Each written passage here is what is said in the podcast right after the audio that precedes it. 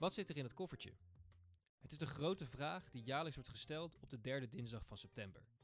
En die vraag is alleen nog maar urgenter geworden met de torenhoge inflatie, woekerende huizenprijzen en huren en de nasleep van de coronacrisis.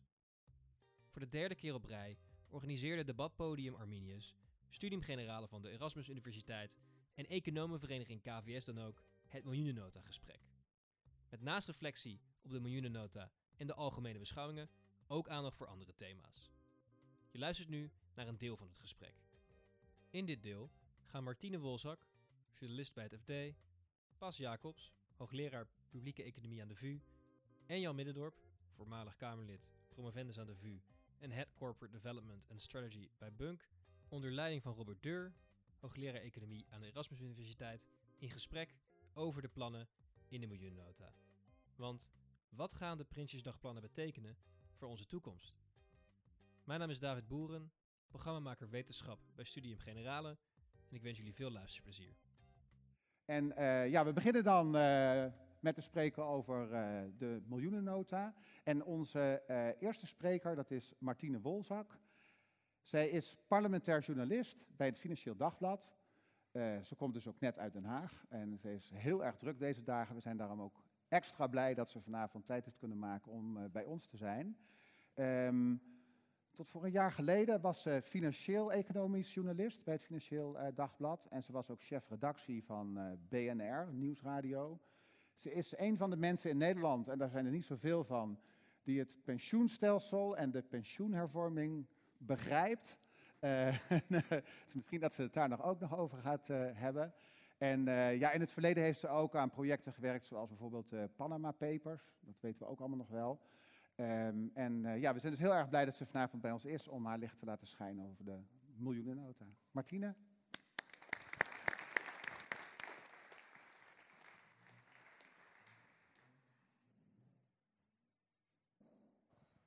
Pak deze er even bij. Uh, dank u wel. Hele grote opkomst uh, hier. Um, ik ga beginnen met een kleine bekentenis. Ik ben geen econoom. Dus ik ben, uh, zoals veel andere mensen, dan ook wel een beetje geïntimideerd met zo'n zaal vol economen. Um, ik heb wel verstand, denk ik, een beetje van onzekere tijden, het thema van de avond. En dat zijn het op dit moment in Den Haag echt buitengewoon. Uh, maar niet alleen in Den Haag. Ik ben zelf begonnen bijvoorbeeld bij het Financieel Dagblad in 2008. Nou, eigenlijk hebben we sindsdien volgens mij alleen nog maar onzekere tijden gekend. Met een, kredietcrisis, corona. En nou, dan dachten we, we gaan een beetje terug naar normaal. Misschien dan het nieuwe normaal, maar wel normaal. Nou ja, en nu staan we hier en gaan we het hebben over miljoenennota, waar vrees ik heel weinig normaal aan is. Um, want toen ik dus gevraagd werd voor deze bijeenkomst, dacht ik, nou, dat was nog voor de zomer. Uh, meestal lekt alles uit over de miljoenennota. Zo ergens eind augustus weet je al heel wat. In de loop van september komt de rest. En dan, nou, dan kan ik het weekend voor deze bijeenkomst ga ik eens even rustig nadenken. Wat kan ik hier dan allemaal gaan vertellen over die miljoenennota? En nou ja, u weet, het is allemaal ietsje anders gelopen. Uh, vrijdag waren we allemaal als journalisten heel tevreden. Koopkrachtplaatjes die lekten uit. We hadden het allemaal. We wisten wat er ging gebeuren. Naar die ongekende koopkrachtdaling die dit jaar wordt verwacht, gaan we een ongekende koopkrachtreparatie krijgen. En toen kwam zondag en maandag. En heeft het kabinet nog eens voor 10 miljard, um, ehm, 5 miljard, 15 miljard verspijkerd aan die begroting? Nee, dat is, ik denk dat iedereen die wat langer meegaat weet dat dat, dat, is, dat bedrag alleen al is ongekend op een begroting. En dit kwam bovenop de 17 miljard die ze in augustus al gedaan hadden. En die mooie plaatjes van vrijdag, ja, uh, ik, ik weet niet meer of ze nog kloppen. Dus um, ik uh, heb een beetje moeten improviseren vandaag. Uh, ik ben benieuwd ook wat de sprekers na mij aan diepgrondige analyses gaan melden van de cijfers die we wel kennen. Maar we kennen er dus heel veel nog niet. Er komt een prijsplafond op de energierekening. We weten nog niet hoe hoog. Er moet nog iets komen voor MKB. We weten nog niet wat dat gaat kosten. Um, en ik denk dat, dat er dringt zich een vergelijking eigenlijk op hè, met de coronacrisis. Ook toen moest er snel gehandeld worden, snel ingegrepen. En dat het kabinet dat op een gegeven moment is gaan doen, is best begrijpelijk. Met een huishouden dat een prijsstijging van nou ja, drie keer, vier keer, vijf keer de energierekening moet gaan betalen. Dat is bijna niet te doen. Ik weet niet, heeft, heeft mensen hier een, een energierekening die is verdubbeld of meer? Mm -hmm. We wat handen zien. Ik trouwens ook. uh, de, ja, daar moet je als politiek wat mee. Dat, dat begrijpt, denk ik, heel veel mensen begrijpen dat wel. Maar um, een ordentelijk proces rondom de begroting, dat hebben we de afgelopen weken niet gezien in Den Haag. En ik vond het zelf ook wel heel bijzonder om te zien dat dat koopkrachtpakket van 17 miljard, toen dat er eenmaal lag, ik denk dat er toch wel een verwachting was bij de coalitie dat dat tot wat rust zou leiden. Uh, hè, de, misschien een einde aan de voorpagina's van de kranten met mensen die vertellen, ja maar mijn rekening is enorm omhoog gegaan. Ik heb het gas maar vast af laten sluiten. Het tegenovergestelde gebeurde eigenlijk. Het werd alleen maar erger. Uh, vakbonden waren boos, het is te weinig, het is te laat. Werkgevers wilden ook, ja, die, die zeiden van wij zijn de pinautomaat, wij moeten hier nu voorop draaien. De, wij krijgen een lastenverzwaring voor onze kiezer om dit op te brengen. Terwijl wij met dezelfde problemen zitten. En dus kan je wel zeggen dat dat pakket van dit weekend toch misschien een beetje paniekvoetbal is geweest. Um, we hebben heel veel stukken gezien deze week, waaruit bleek dat het kabinet toch wel een poging heeft gedaan om naar de verstandige adviezen van de economen te luisteren. Want er werd niet alleen gezegd er moet wat gedaan worden, maar het moest wel gericht. Alleen de mensen die er echt op achteruit gingen, die wilden we gaan steunen. Nou, het kabinet heeft ernaar gezocht, ook met het verhaal van dat moet van Europa, want we mogen alleen kwetsbare huishoudens steunen. Um, ze hebben bijvoorbeeld geprobeerd te kijken, kunnen we huizen met een boswaarde van onder de drie ton, mensen die daarin wonen, of ze nou huren of kopen, uh, en een heel slecht energielabel. Nou, dat blijkt totaal onuitvoerbaar. En bovendien is er dan altijd iemand die zegt: ja, maar mijn energielabel klopt niet, of ik, mijn huis hoort er eigenlijk ook bij. Daar moet je dan een klachtenloket voor inrichten. Nou, ze zijn dus serieus op zoek geweest naar een klachtenloket, wat dan geopend zou kunnen worden. En bij de Belastingdienst aangeklopt. Ja, nee, sorry hoor. Wij hebben al de toeslagenaffaire. Wij hebben alle niet-bezwaarmakers, box 3, die aan het bellen zijn van waarom krijg ik mijn geld niet terug. Uh, dus dat ging hem niet worden. Dat was een reden, denk ik, om niet gericht te compenseren. Maar um, ik denk dat we in alle eerlijkheid ook moeten bekennen dat er misschien ook wel politieke motieven gespeeld hebben. En je ziet het vandaag en gisteren bij die algemene politieke beschouwingen, waar ik net vandaan kom. Um, ja, nivelleren is een feestje. Dat is wat een deel van de coalitie niet graag hoort. En dat wordt natuurlijk vanuit de rechterflank en nu wel voor de voeten geworpen. Dus je wilt ook wel dat uit die cijfers ook nog wel blijkt dat ook de mensen die ietsje hoger inkomen, dat er ook nog wel wat voor gedaan wordt. En dan kom je dus bij die miljardenpakketten terecht die we nu zien. Um, ik heb het zelf minister Kaag van Financiën nog wel gevraagd van ja, uh, toen ze nog twijfelden, moeten we dit doen of moeten we dit niet doen? Hoe kan het nou dat de staatsschuld is aan het dalen, de economie groeit en dat u nog aan de rem hangt? En dat blijft ook uit de stukken die we deze week gezien hebben, dat financiën best lang aan de rem gehangen heeft. En toen zei zij van ja, uh, appeltje voor de dorst, dat wij mensen vragen hun spaarrekeningen leeg te maken om uh, die energierekening te betalen uh, en hun buffers aan te tasten. Ja, de staat heeft ook buffers nodig. Wij moeten ook prudent zijn voor de toekomst. Um, dat verhaal, dat blijkt gewoon, dat is politiek niet houdbaar. Het is misschien economisch gezien, kan je verstandig. Maar je moet het ook voor elkaar zien te krijgen. En dat is niet gelukt, blijkt nu. Um, waar wij ons wel een beetje over verbaasd hebben de afgelopen twee dagen. Hè, als je een pakket neerlegt van 17 miljard en dan nog eens 10 miljard mogelijk erbovenop. Je komt op 27 miljard. Uh, dan denk je, nou, dan zijn we er wel. Nou, luister maar naar de Kamer. Van links tot rechts, we zijn er nog lang niet. Ik heb uh, nou, ook iedereen, ik denk als je maar een kwartiertje geluisterd hebt, dan heb je misschien wel gehoord dat er ook nog iets gedaan moet worden voor mensen met een warmtepomp. Want zoals het nu is ingericht, worden zij niet geholpen. Uh, en wat doen we eigenlijk voor de bibliotheken? Die zitten ook nog niet in het pakket. Uh, de zwembaden. Ja, belangrijke maatschappelijke functie. Mensen met kinderen, je wilt er zwemles, het is goed voor je gezondheid. Uh, meer geld nog voor huurders in tochtige woningen. Want voor hen is het huidige prijsplafond, ja, dat, die gaan het alsnog niet redden.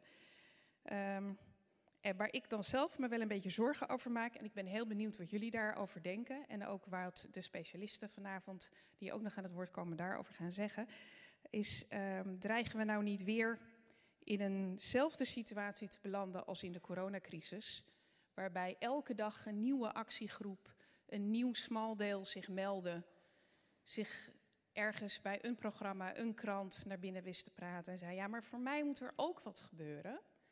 En uiteindelijk ja, betalen we dat met z'n allen, linksom of rechtsom. Uh, ik heb al een, uh, een sneak peek op het uh, hoofdredactioneel commentaar van het FD mogen werpen van vandaag. En nou, wij hebben er wel een mening over bij het FD. Um, tot slot, ik heb dus aan denken van ja, wat is nou eigenlijk, hoe, hoe moet ik deze, de politieke stemming nu samenvatten? en zelf vond ik eigenlijk dat dat het beste gedaan is door iemand anders. Um, vaste cartoonist van het Financieel Dagblad, Hein de Kort. Ik ben persoonlijk een groot fan. Ik weet niet of er meer fans in de zaal zijn. Mm -hmm. En die had een hele mooie tekening van de week op de voorpagina van het Financieel Dagblad. En dat was premier Rutte in een uh, doktersoutfit, stethoscoop, koffertje erbij. En uh, de tekst die erbij stond was uh, operatie geslaagd. Er liggen enorme pakketten, maar de patiënt is ontevreden. Dat was hem. Dankjewel.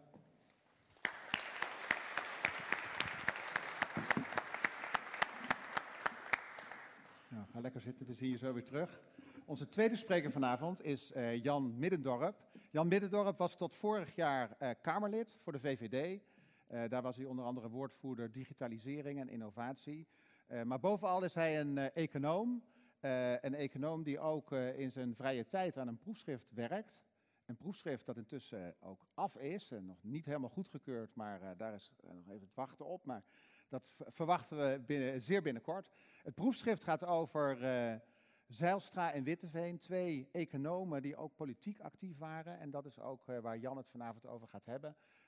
zijn hoofdfunctie op dit moment is bij de bank Bunk. En we zijn heel erg blij dat hij vanavond met ons is. Jan, aan jou het woord. Um, ik wil iets zeggen over de, natuurlijk de begroting en ook uh, over de manier waarop we in onze economische politiek op dit moment beslissingen nemen en over hoe we die beslissingen uitvoeren. Ik heb eigenlijk drie boodschappen. De eerste is, Nederland staat er financieel, ondanks alle onzekerheid, goed voor. Maar we moeten zeker inflatie niet onderschatten. Tweede is, uh, koopkracht, reparatie, pakketten. Um, we moeten eigenlijk ook een reparatie starten van de overheid zelf. We moeten investeren in de uitvoering, een overheid die kan uitvoeren. Derde is, in deze ruige politieke tijd blijven, zijn vooral economische kennis bij onze beleidsinstituties in de beleidsarchitectuur cruciaal. Op dit moment is het beeld economisch heel onzeker. Martine zei er al wat over. Die oorlog in de Oekraïne en de situatie op de energiemarkten. Daarnaast is de financiële situatie van Nederland um, in deze begroting eigenlijk een goede uitgangspositie. Met een staatsschuld van rond de 50%, lage werkloosheid en let op, de hoogste groei in Europa van 2,6%. Er is dus financiële ruimte, maar wat gaan we doen met die ruimte? De door de minister van Financiën gekozen doelen en instrumenten heb ik de indruk, maar ik ben geloof ik niet de enige als ik de vorige spreker hoorde, zijn gaandeweg het begrotingsproces een beetje veranderd, door elkaar gemixt misschien wel. Um, en de uiteindelijke beleidsmix van prijs, loonpolitiek, monetaire politiek en budgettaire politiek herbergt denk ik toch het gevaar van inflatie. Ik ben sowieso niet zo van de interventionistische loonpolitiek en prijspolitiek. Maar ik denk dat gezien de situatie in de arbeidsmarkt en de um, de, um, um, de huidige situatie in de energiemarkt, de verhoging van het minimumloon en uh, de, het energieprijsplafond zijn uit te leggen. Um, toch zeg ik dat alles samen in deze begroting de inflatie kan gaan aanjagen. Ik gebruik daarbij ook bewust het woord wat Jelle Zijlstra daarvoor gebruikte, midden jaren 60, een We zijn op zoek naar een optimale beleidsmix. Ik beschrijf die componenten die daarin zitten. En dat, daar was hij allemaal mee bezig in midden jaren 60, zoals ik zei, vlak voordat Nederland een enorme loonexplosie en een loonprijsspiraal meemaakte. Door een van de componenten van de mix te benoemen, heb ik misschien ook wel de olifant in de ruimte benoemd, namelijk de monetaire politiek. Bij vorige Prinsjesdag was in een uh, gesprek zoals dit, was de inflatie 3% in Europa. Er waren heel veel economen op dat moment die dat labelden als transitory. Um, nu hebben we het over een inflatie van 12%. En ik weet zeker dat uh, de komende maanden uh, voor economen weer een bloeiende bezigheid zal zijn om uit te leggen wat de herkomst, het karakter van die inflatie is. En er zullen ook weer een heleboel economen zijn die kunnen uitleggen dat er niets aan de hand is, dat het snel zal overgaan. En dat zou natuurlijk kunnen. Um, maar ik denk dat we dat risico niet moeten nemen. Um, het verschil met eerdere inflatieperiodes, in mijn ogen, is dat de monetaire politiek nu voor het EMU-gebied gemaakt wordt, niet voor Nederland zelf. En let op, zei ik net, onze groei is hoger dan de meeste andere Europese landen, dan alle andere Europese landen. Um, ook is het zo dat de ECB de laatste jaren allerlei hele andere activiteiten ontwikkeld heeft. En als inflatie inderdaad de kop opsteekt, dan moet zij dus back to basic. En dan kan ook wel eens blijken dat de verschillen tussen het Amerikaanse uh, monetair systeem en de Fed en de ECB, dat die toch voor problemen kunnen gaan zorgen. In Amerika, heb ik mij laten vertellen, wordt er eigenlijk nauwelijks over uh, regionale statistieken gesproken bij de vorming van het monetair beleid. Dat is in Nederland natuurlijk heel anders, of in Europa natuurlijk heel anders. Wat er gaat gebeuren, dat is een zorg, je weet het niet. Maar één ding is zeker, het zal mogelijk zijn om in 23 en 24 inflatie van rond de 10% te gaan compenseren op basis van loon, loonsverhogingen en of uh, noodkoopkrachtreparatiepakketten. Um, en het gaat ook op dit moment in de politiek, valt mij op, uh, ik ben er nu weg, dus ik mag het zeggen, ik zeg het als kijker, uh, vaak over de ultrakorte termijn, de energieprijs in 2022, of de langere termijn, klimaat en stikstof in 2030 of 2050. Um, en juist een, focus op gezonde ontwikkeling van de economie, financiën, op de middellange termijn en de begrotingsregels die daarbij horen, zijn eigenlijk altijd een voordeel geweest voor Nederland en de Nederlandse traditie. En ik denk dat we die traditie nog wel eens nodig kunnen hebben. De uitvoering. De Wiebeltaxwet, uh, de Wiebeltaxwet van Witteveen, die, die geeft het kabinet het recht om de belasting met 5% te verhogen of te verlagen de jaren 70 ingevoerd. En ik breng hem niet op, die wet, omdat ik denk dat we hem nu in moeten zetten. Um, maar ik breng hem op omdat dat dus kon in die tijd. En tegenwoordig zou dat niet meer kunnen, heb ik mij laten vertellen. Omdat de Belastingdienst, Martine zei er net al wat over, dat niet zou kunnen doen. Um, en dat maakt eigenlijk dat er een heleboel verschillende zienswijzen zijn op uh, hoe we nu uh, in moeten grijpen in energiemarkten. Of hoe we conjunctuurpolitiek zouden moeten voeren of juist niet. Um, maar dat de discussie en het debat daarover eigenlijk heel erg ingekaderd wordt door de mogelijkheden van de overheid om de resultaten van die politieke discussie uit te voeren.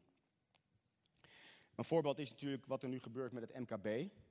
Um, maar dit, dit probleem, dit uitvoeringsprobleem zeg ik dan maar even, ja, dat komt eigenlijk elke keer terug als je gericht groepen die achterblijven wil gaan helpen. Um, ik denk dat het zo is dat als je vindt dat markten niet werken en een sterke staat nodig is, je hoort het wel eens, um, dan moet, het, moet, je ook een staat hebben die uh, doelmatig is en beleid kan uitvoeren. Um, en ik denk dat, ik zie eigenlijk te weinig aandacht in de politiek en ook in deze begroting voor investeren in een innovatieve overheid die wel uh, de, de, de politiek waartoe besloten wordt kan uitvoeren en die, die echt werkt voor mensen. Um, ik denk dan ook bijvoorbeeld aan het groeifonds, wat we vorig jaar lenen kost niks, dus we moeten het wel nu doen, um, um, hebben aangekondigd. ja, je zou eigenlijk kunnen zeggen, in plaats van in private bedrijven te investeren als overheidsgroeifonds en twaalf belangrijke beslissers te hebben, zou je, ook kunnen, nou, zou je ook kunnen zeggen, ga investeren in die overheid die wel werkt voor mensen, die wel uh, capaciteit heeft. Uh, ik denk dat dat ook voor de verdiencapaciteit, verdienvermogen van Nederland enorm zou helpen. Ik heb daar een heleboel voorbeelden van in mijn hoofd, bijvoorbeeld op digitaal terrein, maar er zijn vele andere. Misschien is het eigenlijk sowieso wel beter om dat geld in dat groeifonds gewoon via begrotingen uit te gaan geven. Zodat je defensie-investeringen ook spin-off kan laten hebben voor RD. Of uh, kennis en onderzoek via OCW kan laten gaan. Het voordeel daarvan is ook dat die ministeries die met dat geld bezig zijn, ook op hun radarscherm hebben dat het moet bijdragen aan een beter werkende overheid. Um, en op hun radarscherm hebben dat het niet alleen om geld gaat, maar ook om regels die um, die samenleving beter laten werken en de verdiencapaciteit verhogen van Nederland. Tot slot. Um, ik had het over economische beleidsvorming in een ruige politieke tijd. Dat is het volgens mij. Um, het werken in noodpakketten, speciale fondsen, doet mij denken aan de speciale uitgavenprogramma's in de jaren 70.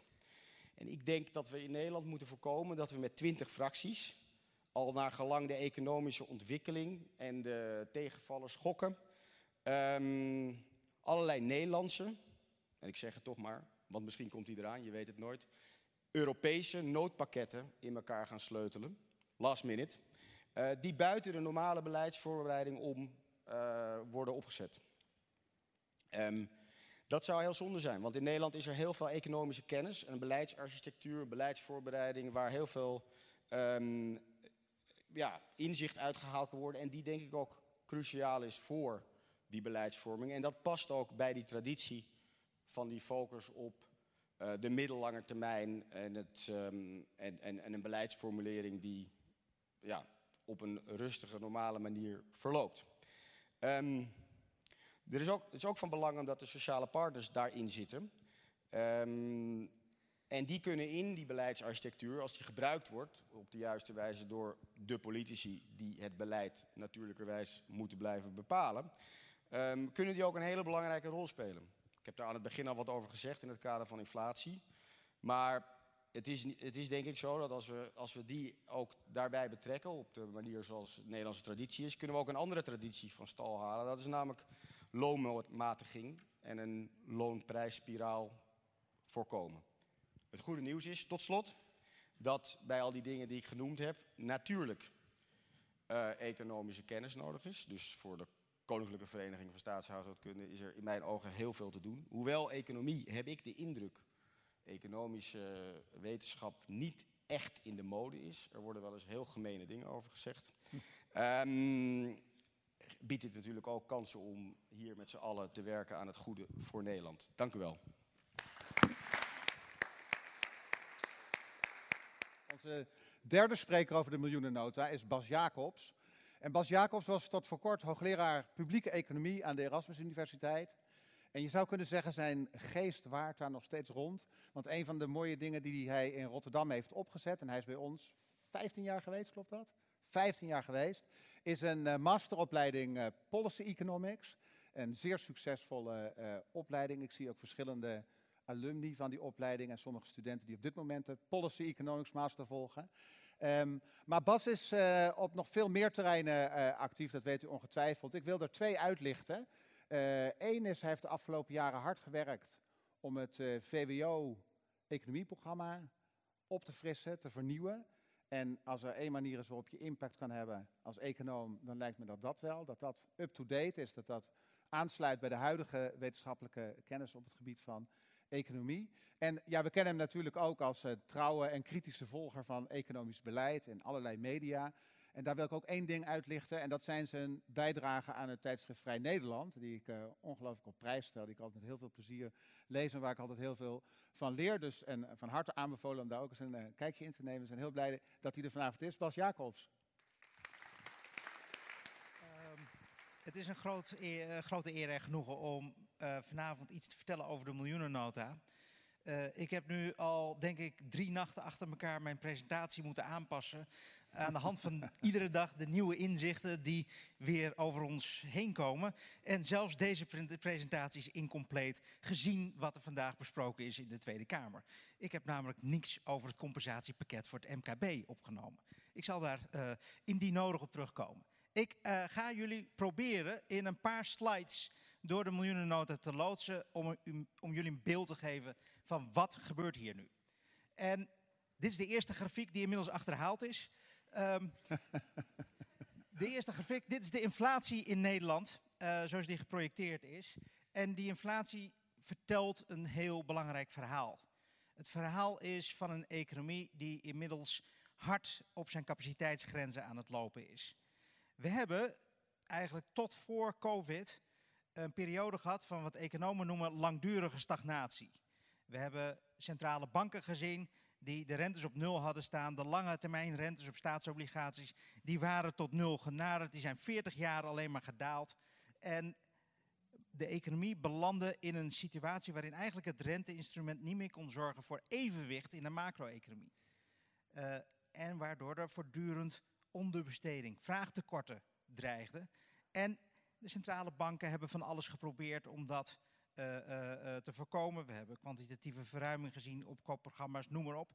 Maar we hebben natuurlijk ook in die vorige crisis eerst gezien hoe begrotingsbeleid ten onrechte niet werd gebruikt in de grote recessie. Maar met COVID is begrotingsbeleid teruggekomen en nu helemaal. En het lijkt wel alsof we in tien jaar tijd van het ene extreme, van alleen maar bezuinigen, naar het andere extreme zijn gegaan. Het geld kan niet op, maar zonder na te denken wat de onderliggende economische situatie is. Tien jaar geleden hadden we vraagproblemen. Nu hebben we hele grote aanbodproblemen. En daarom spuit die inflatie omhoog. En dat heeft natuurlijk alles te maken met die gas- en energieprijzen. Uh, sorry, voedselprijzen en energieprijzen. heeft te maken met de ontregelde waardeketens. Het heeft te maken met de wereldhandel die omlaag gaat omdat we oorlog hebben en sancties. Het heeft te maken met uh, containers die overal op de wereld verspreid zijn en de transportkosten hoog zijn. Het heeft te maken met hoge kosten van bouwmaterialen, grondstoffen, noem maar op. De wereld wordt op dit moment getrakteerd op een enorme batterij aan negatieve aanbodschokken. En we hadden natuurlijk een hele hoop opgepotte besparingen uh, van corona. En die zijn als een klodder ketchup uit de fles de economie ingegaan. En iedereen is een gek geld gaan uitgeven. Weinig aanbod, veel vraag. Bam, inflatie omhoog. En dat is de belangrijkste reden dat uh, uh, de koopkracht daalt. Ik wil bij dit inflatiecijfer alvast een aantal correcties maken. Want dit inflatiecijfer, wat we voor volgend jaar zien, dat is de doorrekening van het CPB van 2,6% is geflatteerd. Want dat is omlaag gedrukt door de verlaging van de energiebelasting, maar die gaat nu niet meer door. Dus het inflatiecijfer gaat daardoor waarschijnlijk omhoog. En het is niet duidelijk wat de energieplafonds doen met inflatiecijfers. Ik zie hier uh, Wim Suiker zitten, die heeft daar alle verstand van hoe dat gemeten wordt statistisch. Uh, hij wees me er gisteren via Twitter al op dat waarschijnlijk is het zo dat de energieplafonds niet leiden tot een lager inflatiecijfer. Dus dan gaat het volgend jaar weer omhoog. En bovendien, het pakket met die energieplafonds, die komt bovenop het koopkrachtpakket van 16, 17 miljard. Dus de bestedingen gaan toenemen, de effectieve vraag in de economie. En daardoor krijgt de inflatie ook nog een extra kick. Dus je moet niet raar opkijken dat volgend jaar de inflatie niet 2,6, maar in de orde van 4 à 5 procent is.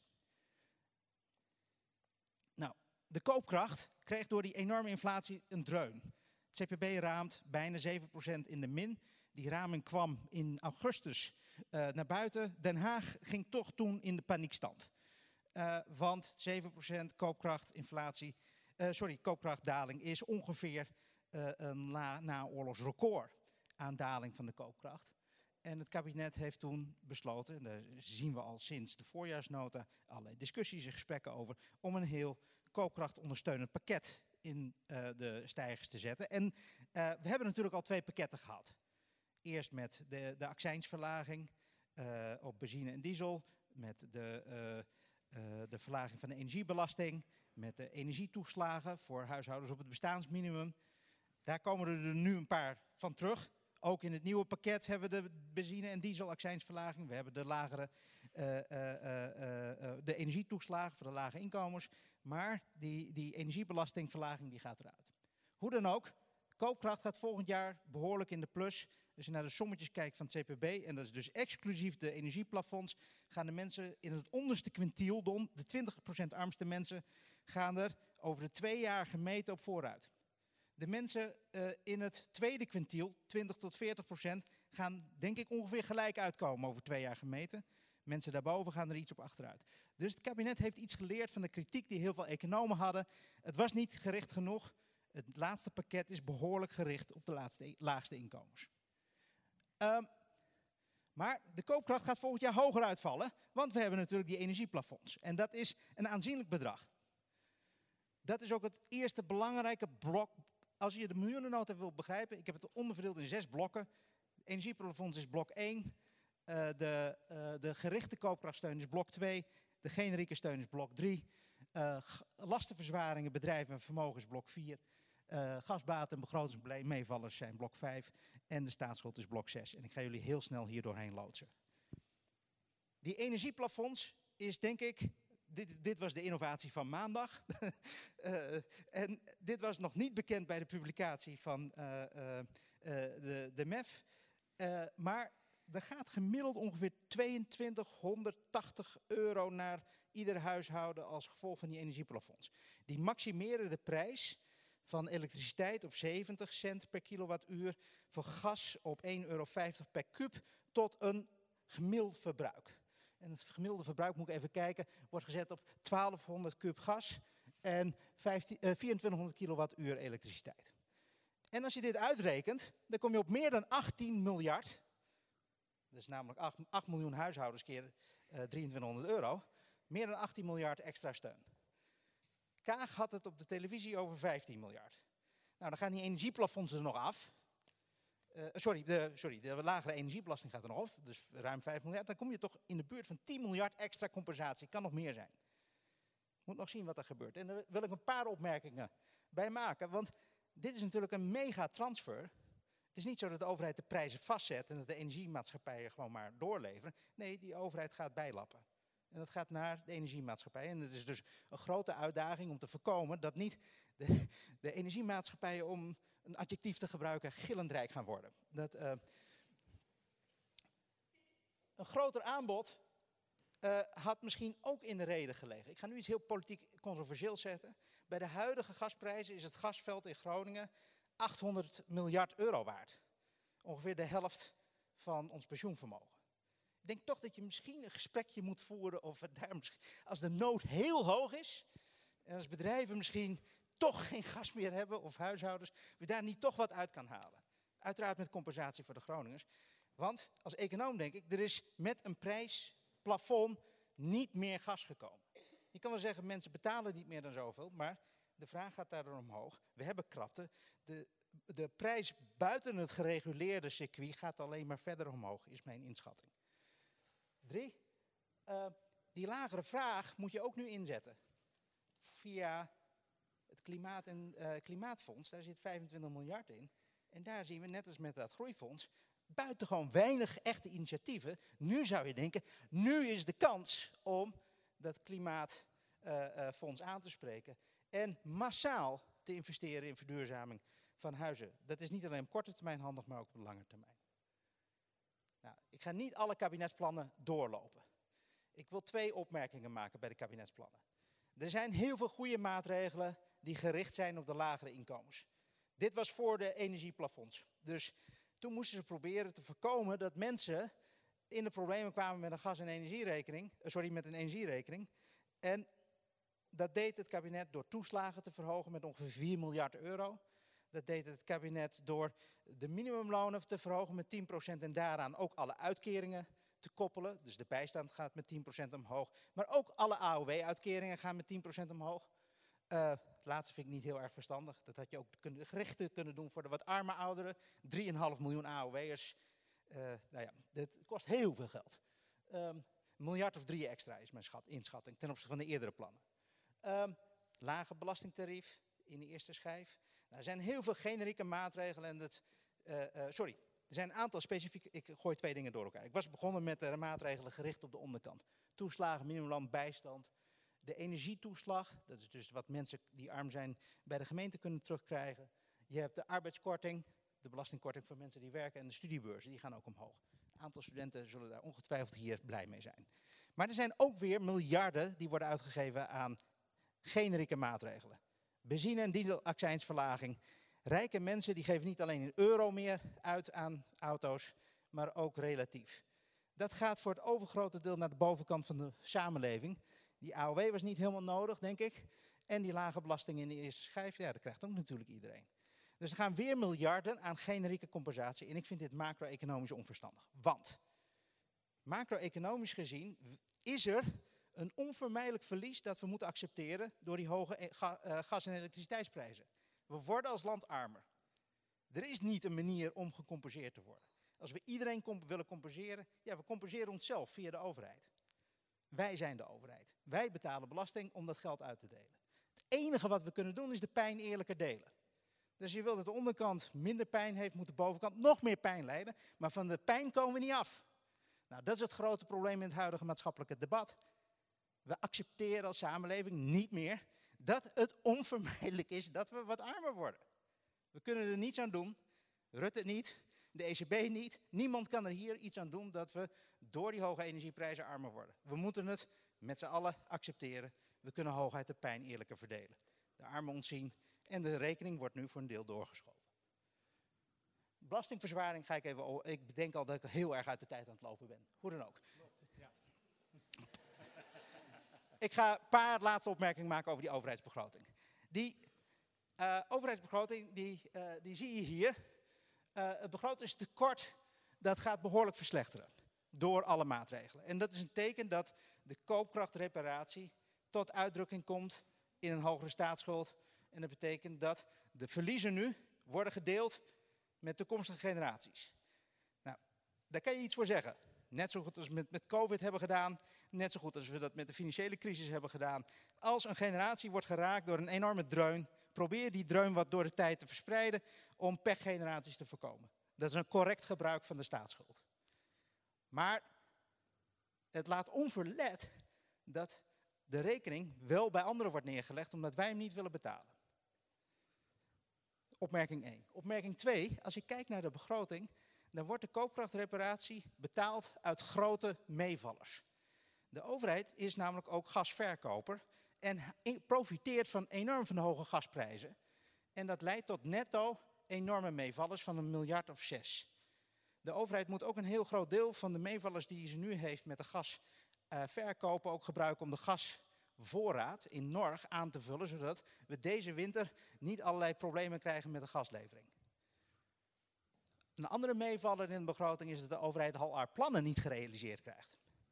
Het regeerakkoord van Rutte 3, eh, 4 heeft allerlei eh, eh, intensiveringen, bijvoorbeeld bij het leger, bijvoorbeeld bij de zorg, bijvoorbeeld bij het onderwijs. Maar er is zo'n personeelskrapte, ze kunnen die plannen niet realiseren. Ook in de uitvoering zijn er allemaal kwesties. En daardoor blijft er een miljard of tien op de plank liggen. Dat wordt ingezet om terug te geven aan huishoudens voor koopkrachtreparatie. Ja, als je er zelf niks mee weet te doen, dan kan je het misschien wel teruggeven aan mensen die dat in grote nood zijn. Hoe dan ook, het beleid is sterk procyclisch. En Jan maakte er al een paar opmerkingen over dat hij zich zorgen maakte, ik ook. Want al die overheden in Europa zijn nu bezig enorme pakketten in de stijgers te zetten om mensen te ont- ontzien. En dat gaat over procenten van het BBP dat nu weer in de economie gejaagd wordt. Maar we hebben al allerlei aanbodbeperkingen. Ik denk dat de inflatie sterker gaat stijgen en dat de ECB in een hele ongemakkelijke positie terecht zal komen en nog harder de rente gaat vergroten. En ja, dan is een recessie misschien wel onvermijdelijk. Dank jullie wel.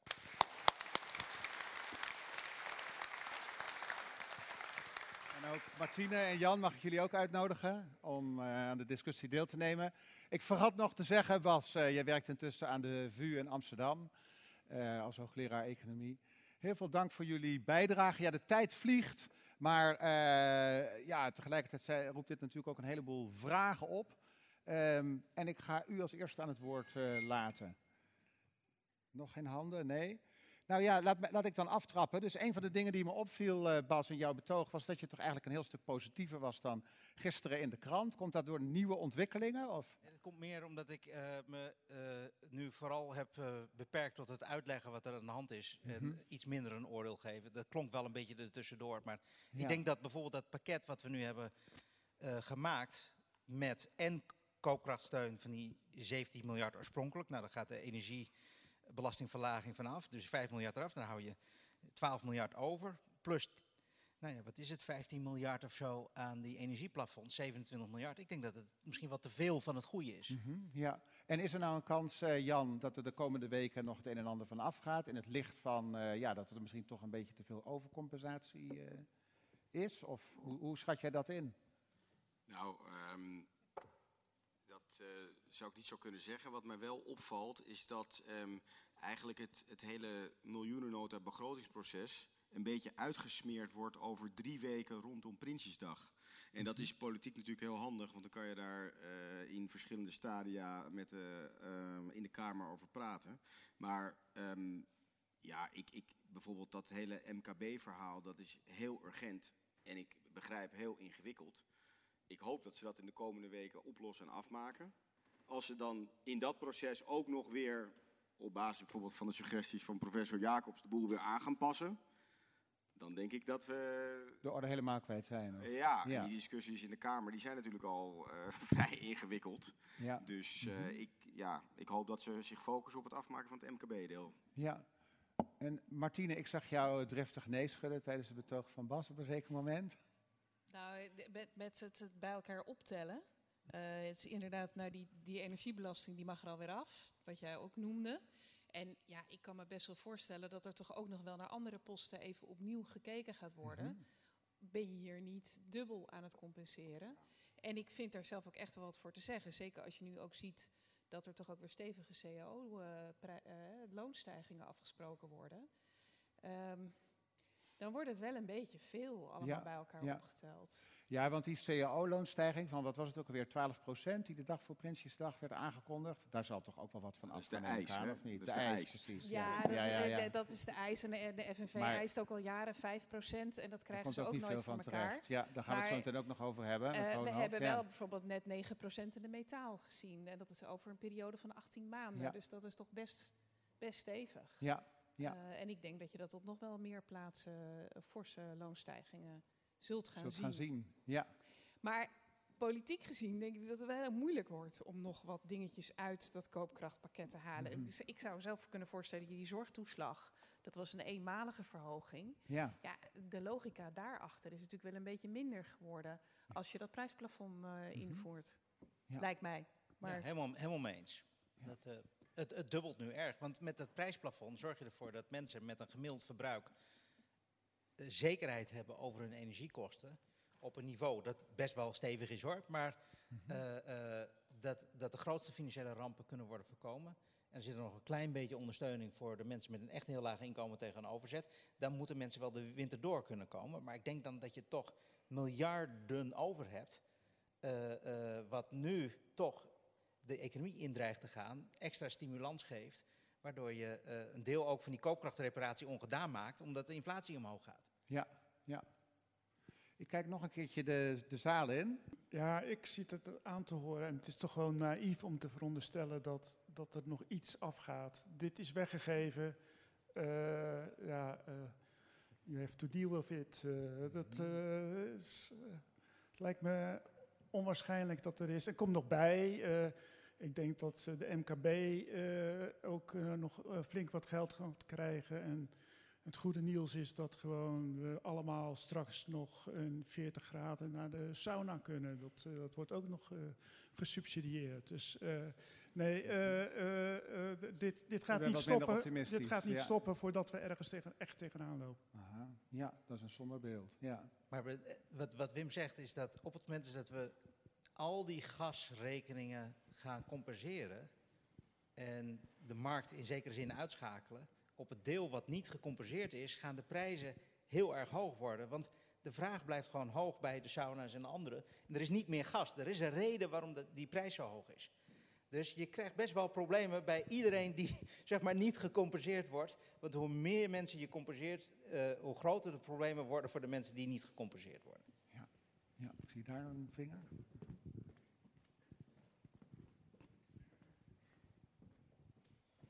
Uh, mijn naam is Luc Hakvoort. Uh, ik had een vraag, namelijk, ik vroeg me af met maar, de markt voor gas. Het lijkt mij dat mensen niet per se hun verwarming 20 graden harder zetten wanneer ze iets meer, iets meer mogelijkheden daarvoor hebben.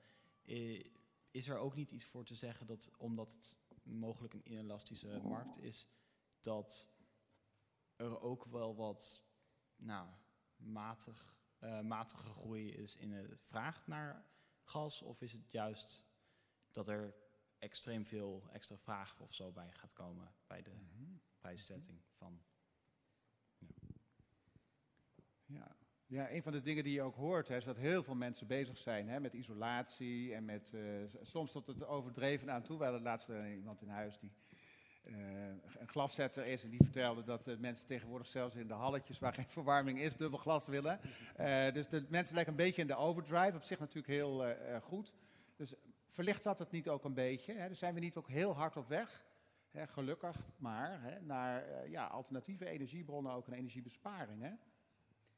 Je ziet hoe prijsprikkels werken. Mensen worden enorm inventief moment die prijzen zo hoog worden. Dat, je, dit is het pleidooi van economen, dat je een prijs op vervuiling moet zetten. Want dan zie je dat mensen uit eigen beweging gaan doen wat in het maatschappelijk belang is. Nu zijn deze prijsprikkels wel, wel wat te sterk, denk ik, om correcte beprijzing van externe effecten te krijgen. Maar goed, de, de, de, de innovatie die je nu ziet, die is gigantisch. We hebben volgens het CBS nu een kwart minder energie verbruikt in het eerste half jaar van 2022. Ja. Dat is ongelooflijk. Wat we blijkbaar kunnen bereiken met een beetje prijsstijging, kunnen we een enorme hoeveelheid... Ja, er, er gebeuren ook gekke dingen hoor. Ook sommige bedrijven die hebben nu de boel stilgelegd. Eh glastuinbouw is nu niet meer winstgevend. Mhm. De chemie, de, eh, de, de, de staal- en aluminiumproductie, Mhm. daar zijn grote problemen nu. En die zijn hun productie aan het terugschroeven. Maar je ziet wel dat die prijsprikkel leidt ertoe dat mensen heel veel eh, ja, zeg maar innovatieve dingen bedenken om maar minder te betalen aan de, aan de, aan de gas- en elektriciteitsrekening. Ja, ja. Tot slot, eh, Jan, jij had het ook over dat er veel te weinig aandacht is voor de middellange termijn. Hè? De lange termijn krijgt veel aandacht, de korte termijn krijgt veel aandacht. Ja, hoe gaan we daar nu iets aan doen? Jij hebt een tijd in de politiek rondgelopen, je weet hoe de hazen lopen daar. Eh, hoe kunnen we nou, want het, lijkt heel erg belangrijk, hè, ook wat je noemde hè, over de innovatie binnen de, binnen de overheid. We kunnen een veel slagvaardiger overheid hebben als die ja, beter eh, toegerust is. Hè? Zie, waar zie Ja, jij nou, een oplossing? Dat zijn, dat, oh. dat zijn eh, twee dingen, eh, denk ik. Het ene is ehm, ehm, die aandacht voor de middellange termijn.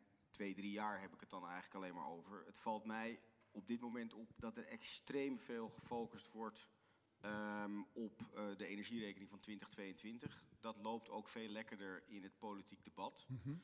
Ehm, en eh, dat er dan tegelijkertijd eh, gefocust wordt op 2030. Dus daar valt iets weg.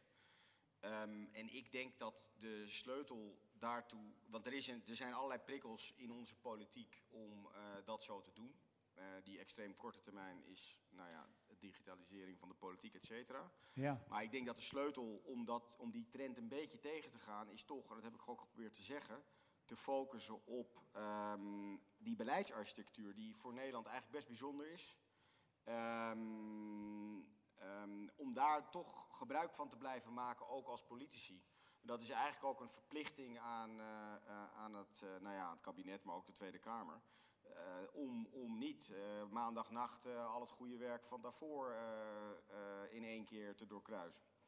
Ehm, dus ik, ik, ik moest heel erg denken aan de koop van ABN AMRO. Toen de minister van Financiën op het podium sprong en zei ik heb ABN AMRO gekocht. En een week later sprong hij weer op het podium. Want toen had hij eh ABN AMRO nog een keer gekocht. want hij wist de eerste keer niet precies wat hij gekocht had. Nou, dat zijn natuurlijk traffic incidents.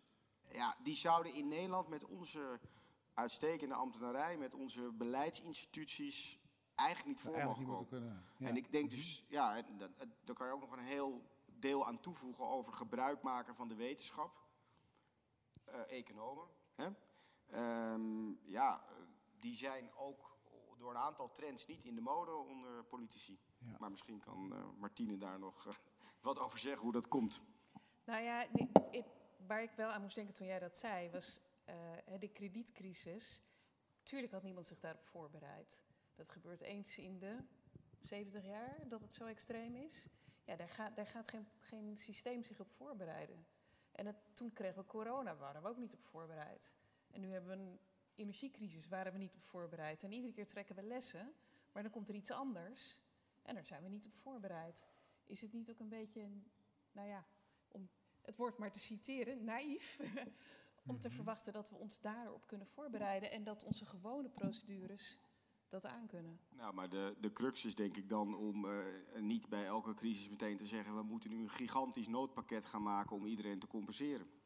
Ehm, en dat vat eigenlijk al die discussies samen. Ehm, Maar- En dat moet je niet doen, want eh, dat, en dat onder druk van de huidige politieke cultuur gebeurt dat wel. Ehm, want ja, misschien hebben we het over eh, twee maanden wel na de Italiaanse verkiezingen over een gigantisch noodpakket. Staat ook niet in de begroting, eh, maar het zou zomaar kunnen. Dit was het eerste deel van het Miljoenennota-gesprek. Geïnteresseerd in waar het deze avond nog meer over ging? Kijk dan op de social media kanalen van Studium Generale Erasmus of die van Debatpodium Arminius voor de andere delen van dit gesprek. Tot ziens.